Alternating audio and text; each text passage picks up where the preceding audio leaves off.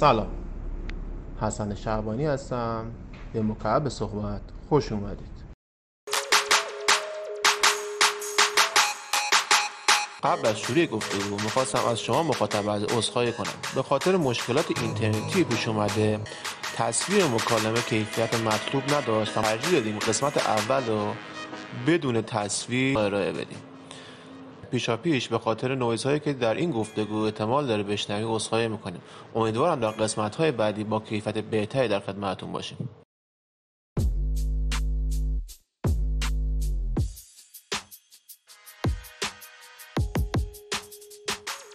مهمون این قسمت از برنامه ما علی امیری هم بنیانگذار و رئیس هیئت مدیره زرین پال. سلام آقای امیری. ممنون میشم اگه خودتون و زرین پال معرفی کنید. من علی امیری هستم هم بنیانگذار زمین پال. از سال 1389 ما روی زمین پال حالا به واسطه فکری که وجود داشت داریم کار می‌کنیم. اون زمان ارائه درگاه پرداخت از سمت PSP ها و بانک ها. البته اون زمان PSP وجود نداشت. مفهومی به اسم PSP امروز وجود نداشت. خود بانک ها بودن که درگاه پرداخت رو ارائه می‌دادن. بانک ها درگاه پرداخت رو خیلی سخت میدن. مثلا یکی از نمونه هایی که وجود داشت این بود که همیشه سفته می‌گرفتن از مشتری تا بهش درگاه پرداخت بدن. ما اومدیم اون زمان این ارائه درگاه پرداخت رو یه کار راحتی کردیم و به جای اینکه مثلا یه پروسه یکی دو ماهه بشه تبدیلش کردیم به یه پروسه که حالا مثلا معمولا کمتر از یک روز که زرین پال کلا شکل گرفت. از اینجا شروع کنیم که قبل از اینکه اصلا زرین پالی شکل بگیره مشغول چه کاری بودیم قبل زرین پال خب من که سرباز بودم درگیر سربازی هم بودم بیشتر. مصطفی ما یه دون شرکت داشت که داشت حالا کار کارهای بیشتر طراحی سایت و اینا رو انجام می‌داد. یکی از مثلا پروژه‌ای که دستش بود پروژه باشگاه پرسپولیس بود.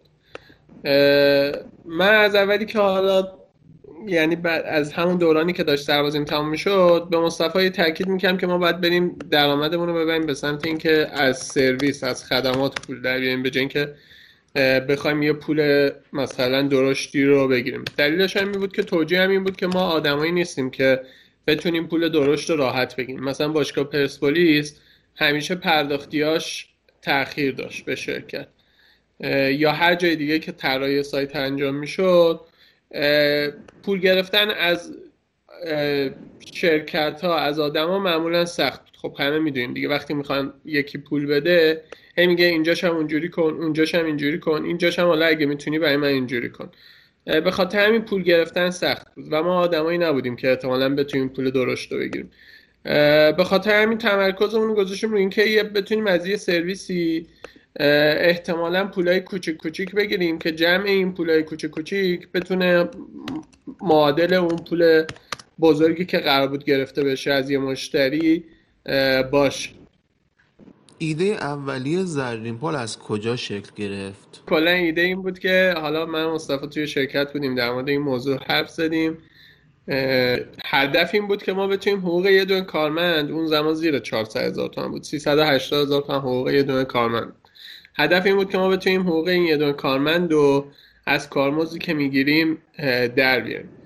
و اتفاقی که افتاد این بود که تقریبا بعد یه هفته ما به این نتیجه رسیدیم که این هدفی که نگاه می‌کنیم برای این سرویس با تجربه نیاز بازار احتمالا هدف خیلی کوچیکیه.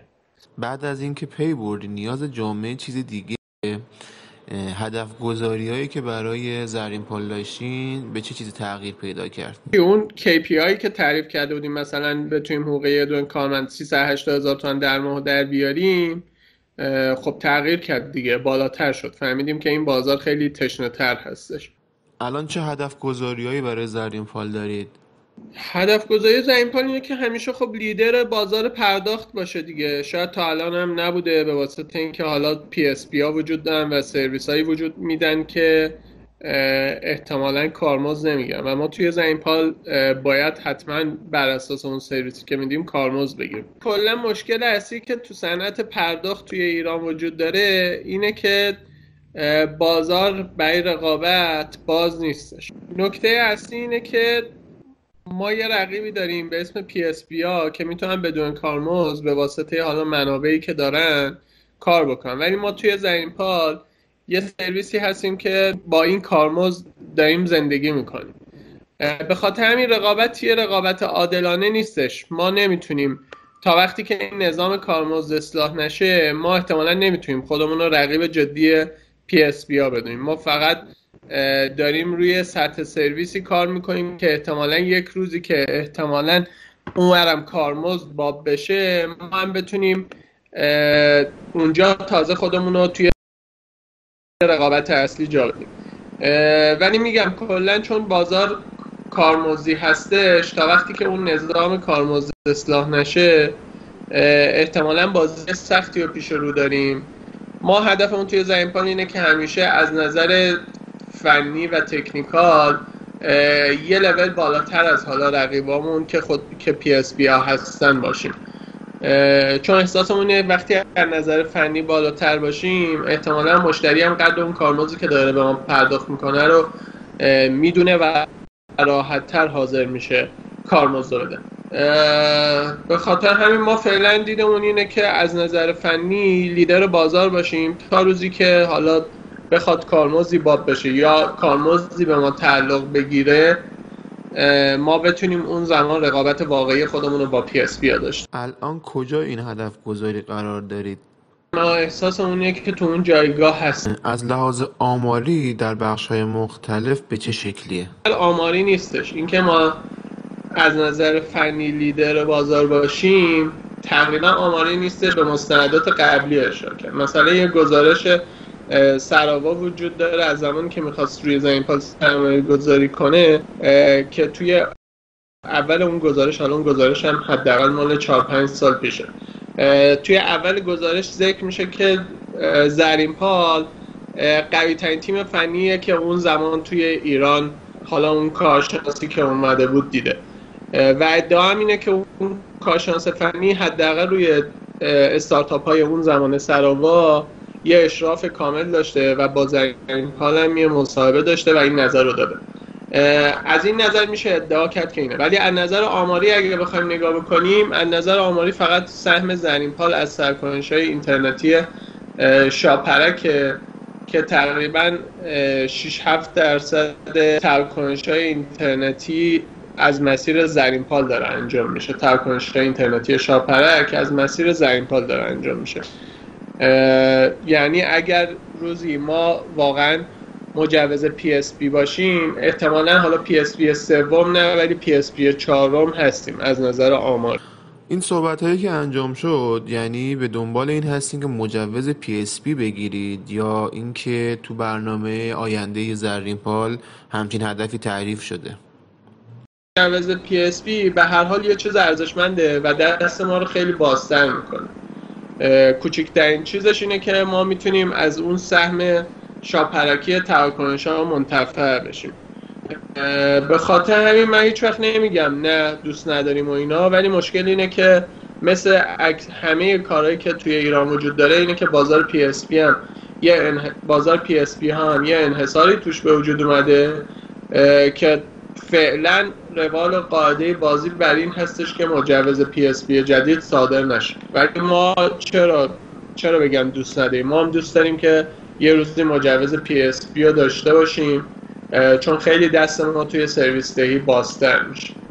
ولی نکتهش اینه که فعلا شرایط بازار ایجاد می‌کنه که مجوز جدیدی صادر نشه توی PSP و یه جوری احتمالا با این مجوز پرداخت‌یاری دارن ما شرکت های شرکت های فعال تو حوزه پرداخت و احتمالا دارن یه جورایی گول می‌زنن که ساکت بشیم و راضی بشیم به اینکه مجوز PSP نداشت دستاوردهای زرین پال برای آینده چیه؟ این چند تا نکته داره. یکی اینکه پرداخت ارزی یکی از نیازهای اصلی بازاره که ما داریم براش برنامه ریزی می‌کنیم. نکتهش هم اینه که حالا به واسطه تحریم که وجود داره ما مجبوریم که پرداخت ارزی رو از مسیر cryptocurrency پیش ببریم. ما این سرویس رو در حال حالا برنامه ریزی هستیم. برای اینکه پیاده سازی بکنیم یکی از مسیرهایی هستش که داریم پیش می‌گیریم. مسیر دوم اینه که فعلا زرین پال به سمت پرداخیاری بره و تعداد بیشتری از تراکنشامون از مسیر پرداخیاری پیش بره. چون که تا الان هنوز تراکنش های زرین پال داره از همون مسیر قدیم پیش میره. با اینکه حالا تقریبا یک سال هستش که ما مجوز پرداخیاری رو گرفتیم ولی به واسطه اینکه سرویس کیفیت نداشته و یا هنوز اصلا سرویس قابل ارائه نبوده ما نتونسته بودیم تراکنشمون از مسیر پرداخیاری رد بکنیم. تمرکزمون اینه که فعلا همه تراکنش رو بیاریم روی مسیر پرداخیاری و از مسیر پرداخیاری انجام بشه. بعد از اون بتونیم کیف پول زرین پال داشته باشیم که برای تراکنش های خورد استفاده بشه. نکتهش اینه که ما تا الان کیف پول رو داشتیم ولی کیف پولی که توی زرین پال ارائه می‌دادیم مفهوم کیف پول رو نداشت. مفهوم اصلی کیف پول که همون برای استفاده برای تراکنش های خورد هستش رو بتونیم پیاده بکنیم. و سومی هم همون نکته که اول گفتم اینه که بتونیم پرداخت ارزی رو داشته باشیم برای کسب و کارهای کوچیک که بتونن یه درآمد ارزی رو داشته باشیم زمانی که اطلاع رسانی کردیم که قرار با شما گفتگو داشته باشیم چند تا سوال کاربرا مطرح کردن. یکی از سوال ها درباره کارت های جدید زرین پال و سرنوشت کارت های قدیمیش بود که چه اتفاقی قراره بیفت برای پرداخت قابل استفاده نیستش. و احتمالا باید یه کارت جدید ساده کنیم که پشتش یه حساب داره. این کارت ها نهایی شده. ما حدودا حالا یه تعداد کمی هم زیر 500 تا تست هم صادر کردیم برای کاربران. تو هفته آینده اطلاع رسانی می‌کنیم که بقیه کاربران بتونن کارتاشون رو عوض بکنن. یه چیزی حالا به اسم حساب زرین. پال میشه. گفت که توی بانک هستش همه قابلیت های حساب های بانکی رو داره و کاربر می‌تونن از شعبه اونو دریافت بکنن که همین سرویس هایی که الان روی زرین کارت میدیم البته بعضیاش مثلا تصفیه و احتمالا ما اونجا نمی‌تونیم بدیم. بعضی از اون سرویس ها رو می‌تونن روی زرین پال استفاده بکنن و از مسیر پرداختیاری اینو استفاده کنن. برخی از کاربرا اعلام کردن که ما توی نسخه مایداد زرین پال که نسخه سه هست یک سری مشکلات داریم و اطلاع رسانی نشده به ما که بخوایم انتقال پیدا کنیم. نسخه داره بدون مشکل کار می‌کنه, می‌کنه. روی مای زرین پال ما حدودا روزی سی چل هزار تا تراکنش داریم. روی نسخه پرداختیاری هم آخرین آماری که داریم به 20 هزار تا تراکنش در روز رسیده.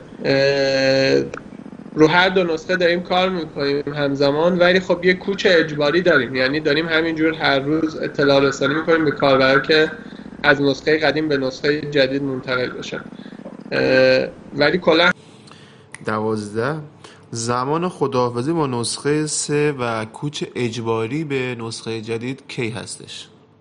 ما پیش بینیمون اینه که تا حالا احتمالا تیر و مرداد حدودا 75 درصد رو به نسخه جدید منتقل کرده باشه. چند نفر توی پیام هایی که برای ما فرستادن و تاکید داشتن که حتما از شما بپرسیم این بوده که زرین پال با رانت رشد کرده و در حال انحصارگری بازاری که داره توش فعالیت می‌کنه. چه حرف من بگم نه بر اساس رانت نیستیم کسی با کسی بخواد باور کنه باور می‌کنه. نه خودم باور کنه باور نمی‌کنه. ولی کلا این جوشایات همیشه هستش. ولی حداقل من می‌تونم بگم که ما, ما رزوممون مشخصه. یعنی کسی در مورد امیریات تحقیق کنه احتمالا می‌فهمه که پدرشون کی بوده خانوادهشون کی بودن. اگه توی کل خاندان امیری یه نفر پیدا شه که کار دولتی داشته انجام می‌داده من جایزه میدم اصلا. یعنی همچین چیزی وجود نداره. ممنون میشم توضیحاتی درباره سرمایه گذاری های زرین پال روی شرکت ها و استارتاپ های دیگه بدین. به واسطه حالا مثلا احساسی که می‌کنیم که زرین پال خب نیاز به یه باشگاه مشتریان داره روی امتیاز سرمایه گذاری کنیم. یا اگر مثلا احساسی که داریم اینه که این پروژه کارت زرین پال می‌تونه بهتر کار بکنه و جای کار کردن بیشتری داره. روی شرکت امین کارت حالا یه سرمایه گذاری مشترک انجام میشه. کلیت موضوع اینه که به هر حال داستان fintech ی هست و زرین پال هم احساس می‌کنه که توی این بازی fintech ی می‌تونه بازی بازیگر بزرگتری باشه کارهای بیشتری رو کنه به خاطر همینه که حالا تصمیم گیری میشه که احتمالا پیشنهادهای جذاب فینتکی که میاد سمت زرین پال زرین پال رد نکنه. ولی کلیت موضوع سرمایه گذاری حداقل از دید من اینه که ما روی پروژه احتمالا سرمایه گذاری نمی کنیم روی آدم ها سرمایه گذاری کنیم یعنی وقتی یه آدمی مثلا با رزومه مشخص میاد پیش ما و احتمالا اون از اخلاق ما خوشش بیاد و ما از اخلاقمون خوشمون بیاد احتمالا می‌تونیم یه کار مشترکی بین هم دیگه تعریف بکنیم که هم اون زینف باشه و هم ما زینف باشیم. به خاطر همین من حداقل از دید خودم میگم که ما درسته که پروژه های فینتکی برای ما ارزشمنده ولی نهایتا تصمیم که می‌گیریم احتمالا روی اون آدمی هستش که میاد سمتمون تصمیم برای قسمت پایانی گفتگومون. اگر برای مخاطبین ما و مخصوصا مخاطبینی که می‌خوان استارتاپ را بندازن یا وارد مقوله فینتک بشن حرفی داشته باشیم ممنون میشم. کلا همیشه که گفتیم به هر حال بستگی به علاقه آدمو داره.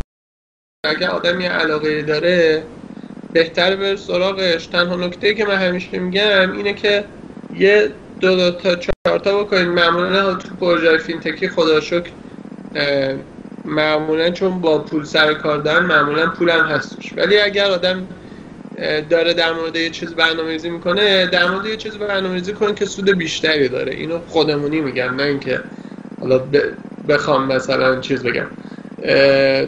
مثلا من اگه تو زمین دارم یه پروژه دارم که حد اکثر می‌تونم یه درصد سود بکنم احتمالا اگه یه پروژه دیگه یا ببینم که مثلا 20 درصد سود سود داره و تازه انقدر مارجینش کوچیک نیست که سر همین درصد کوچیک با بقیه رقیبام رقابت کنم احتمالا جذاب تره ولی کلیت موضوع اینه که اگه آدم علاقه داره توی حالا فضای کسب و کاری فضای استارتاپی کار بکنه به نظرم بد نیست که واردش بشه و جذابم ممنون از آقای امیری و تمام مخاطبانی که تو این قسمت همراه ما بودن.